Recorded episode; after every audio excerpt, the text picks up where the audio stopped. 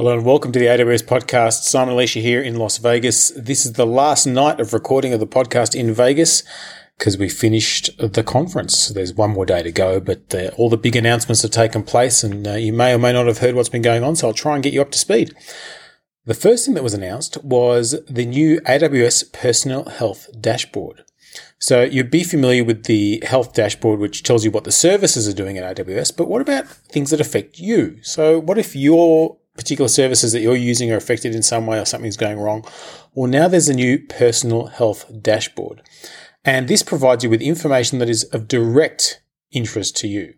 So essentially what it's doing is making sure that it's giving you a summarized view and a personalized view of the availability of the A W S services that you are using, along with alerts and triggers that are related to the health and changes of those particular services. So this gives you a really nice, easy way to see what's going on with minimum fuss. It also means you don't have to wonder if uh, you know other people are being affected or you're being affected.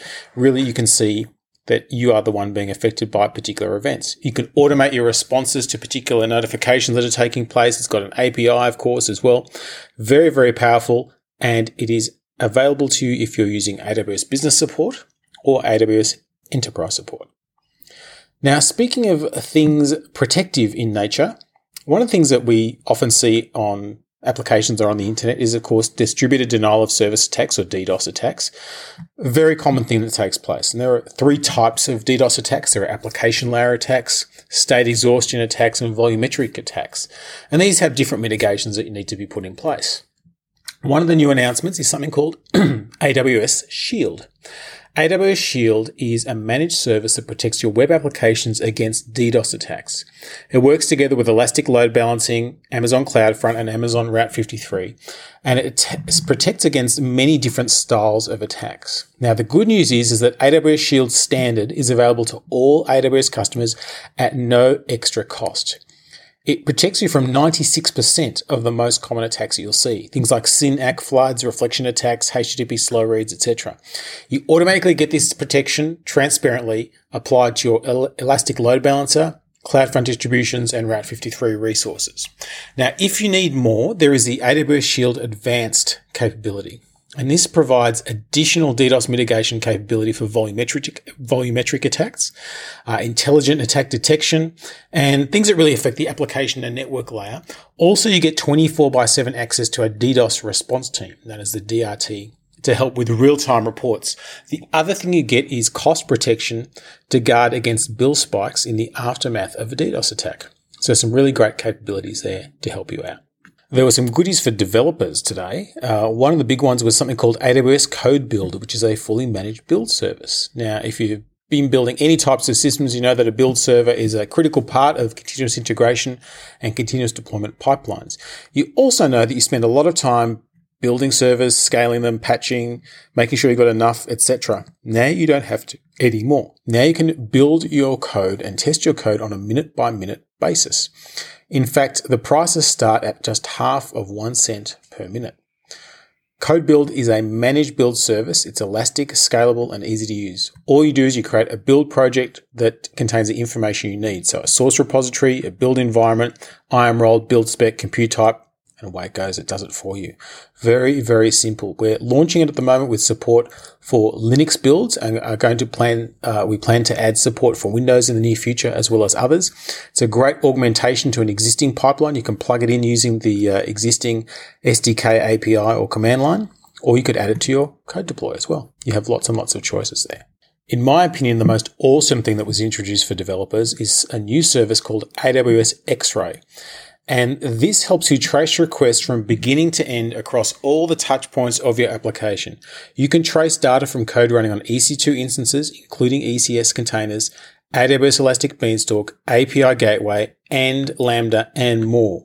You can collect information all along the way, visualize it, and view it easily. You can then track and understand where problems might be occurring, do performance analysis, and other really cool stuff. There is so much to this service. It's a great one to start with. It is available in preview form now in all twelve public A W S regions, so you can start using it today.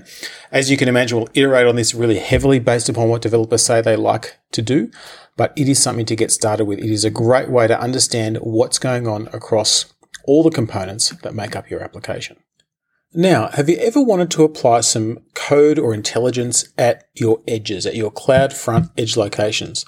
Well, I'd like you to meet Lambda at Edge. This is a new capability that allows you to run Lambda-based processing models using JavaScript code across our ever-growing network of edge locations. So you can write very lightweight request processing logic that does things very, very quickly at the CloudFront distribution location. Now, you can run code in response to four distinct events: viewer request, origin request, viewer response, and origin response. And you can get access to lots of the information that's flowing up and down. Now, remember, your JavaScript code is part of the request response path, so it has to be very well optimized. You can't make calls to other web services, it can't access other A W S resources, and it has to run within one hundred twenty-eight meg of memory and complete within fifty milliseconds. But you know what? You can get a lot done in that time. This is currently in limited preview, so you can make an application for it if you like, but a great step forward in terms of adding some intelligence to the edge for your applications. Now, it seems we're building more and more complex and distributed systems to service uh, business needs these days, and that's a good thing, but it can be tricky to uh, coordinate everything together. So we're introducing another new service. This one's called A W S Step Functions, and this allows you to coordinate the components of your application as a series of steps in a visual workflow. Essentially, you create state machines. You remember learning about state machines, don't you? In the console, and you specify the steps to execute your application at scale. It gives you a really simple visual representation to build your application's dependencies that you can also store using JSON, et cetera, as an output. So you have an artifact that you can use. You can also check the health of the different steps and whether things are working, as well as the types of performance criteria, et cetera. It is a very, very handy little capability. It's available now, and you can start using it in U S East Northern Virginia, U S East Ohio, U S West Oregon, E U Ireland, and Asia Pacific Tokyo regions. As part of the free tier, you can use up to four thousand state transitions per month at no charge, after which you pay uh, two and a half cents for every one thousand state transitions. Another fascinating announcement that was made today is something called Blox, B L O X. This is a new open source project that we're sponsoring that relates to the use of Amazon E C S, the Elastic Container Service. This is an open source project, as I mentioned, that includes a service that consumes the event stream, uses it to track the state of a cluster, and makes a state accessible via a set of REST A P Is. It also includes a daemon scheduler that runs one copy of a task on each container instance in a cluster. So what this means is you can build some really interesting things with this in terms of uh, scheduling, clustering, all kinds of different activities can be done. It's really something to be built upon. Blox, B L O X. Check it out. Start to contribute, because it promises to be a really interesting undertaking. The next announcement I want to share with you is really a version two point oh of a service that we released a while ago, ago called AppStream. And this is called Amazon AppStream two point oh, and it's all about streaming desktop apps from A W S. Now, the original AppStream went a long way, but it was quite limited, and customers said, hey, we want to get a better result. So the team have worked really hard addressing these concerns, and here are some of the benefits they've brought to the table for AppStream two point oh. You can run desktop applications securely on any device in a H T M L five web browser on Windows and Linux P Cs, Macs, and Chromebooks. You get instant on access to desktop applications wherever the users are, so no delays, no big files, no installations, super quick. Very simple end-user interface, so users can run in full-screen mode, they can open multiple applications within a browser tab, and switch between them. You can also upload files to a session, access them and edit them, download them when you're done. You can print, listen to audio, and adjust your bandwidth to optimize your network conditions. It's all secure, runs in A W S, only encrypted pixels are streamed to end users, so it's very, very secure. It's, of course, a fully managed service, so you're not managing infrastructure or services, et cetera. AppStream two point oh does the whole thing for you, does the scaling, et cetera, which means you get consistent and scalable performance. You can also choose between different streaming instance types for your applications. You can use general purpose, compute optimized, and memory optimized family type instances to reduce uh, your cost and to improve your performance. It is available now in U S East North Virginia, U S West Oregon, Europe Ireland, and Asia Pacific Northeast Tokyo regions. So give it a go, try it out, see what you think. Are you still with me? How are you traveling there? Lots of announcements these few days, hasn't it? And uh, a few more to come, nearly done. The next one, I P v six for E C two. Yes, it is here, I P v six support for E C two. We've already got it for S three, for CloudFront, for W A F, and for Route fifty-three. And now we're providing I P v six support for V P C and E C two instances running in those V P Cs. The initial support is launching in U S East Ohio and is on the way for others as well. So you can start using that. We are also providing I P v six support for Direct Connect and a new egress-only internet gateway for I P v six. Now, this is an interesting little thing that exists simply because with I P v six, everything has an internet address. So the egress-only gateway, or the E G W, uh, allows you to implement private subnets for your V P Cs. It's much easier to set up and use than a fleet of NAT instances, and it's available to you at no cost. You can block incoming traffic while still allowing outbound traffic. It's kind of like an internet gateway tied to a security group. You can create an E G W in all the usual ways, and you can use it to impose the restrictions you want on inbound I P v six traffic. If you're using I P v four, you still use NAT instances or the NAT gateway as well. Now, this is available to you at no extra charge. It's all there just for you to use. You know, it's really interesting. We often talk about distributed apps and high-performance apps and low-latency apps and user experience, but a lot of computing is still batch-based computing.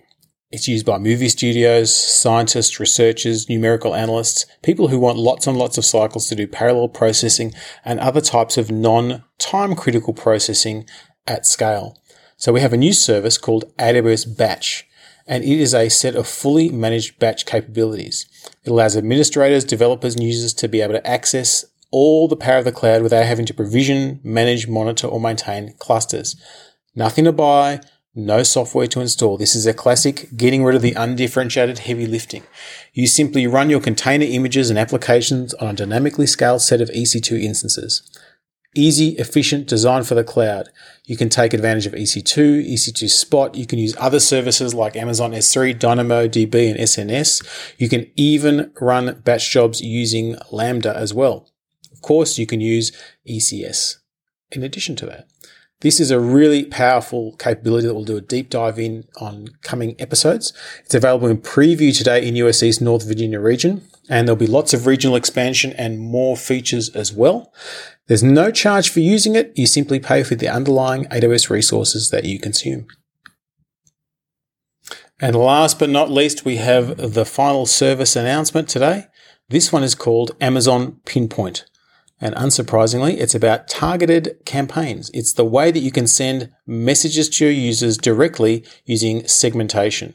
It allows you to create real-time analytics with dashboards that analyze your user engagement, monetization, demographics, customer events, and funnels. So you can figure out how customers are using your applications, and you can define target segments based upon a number of different inputs.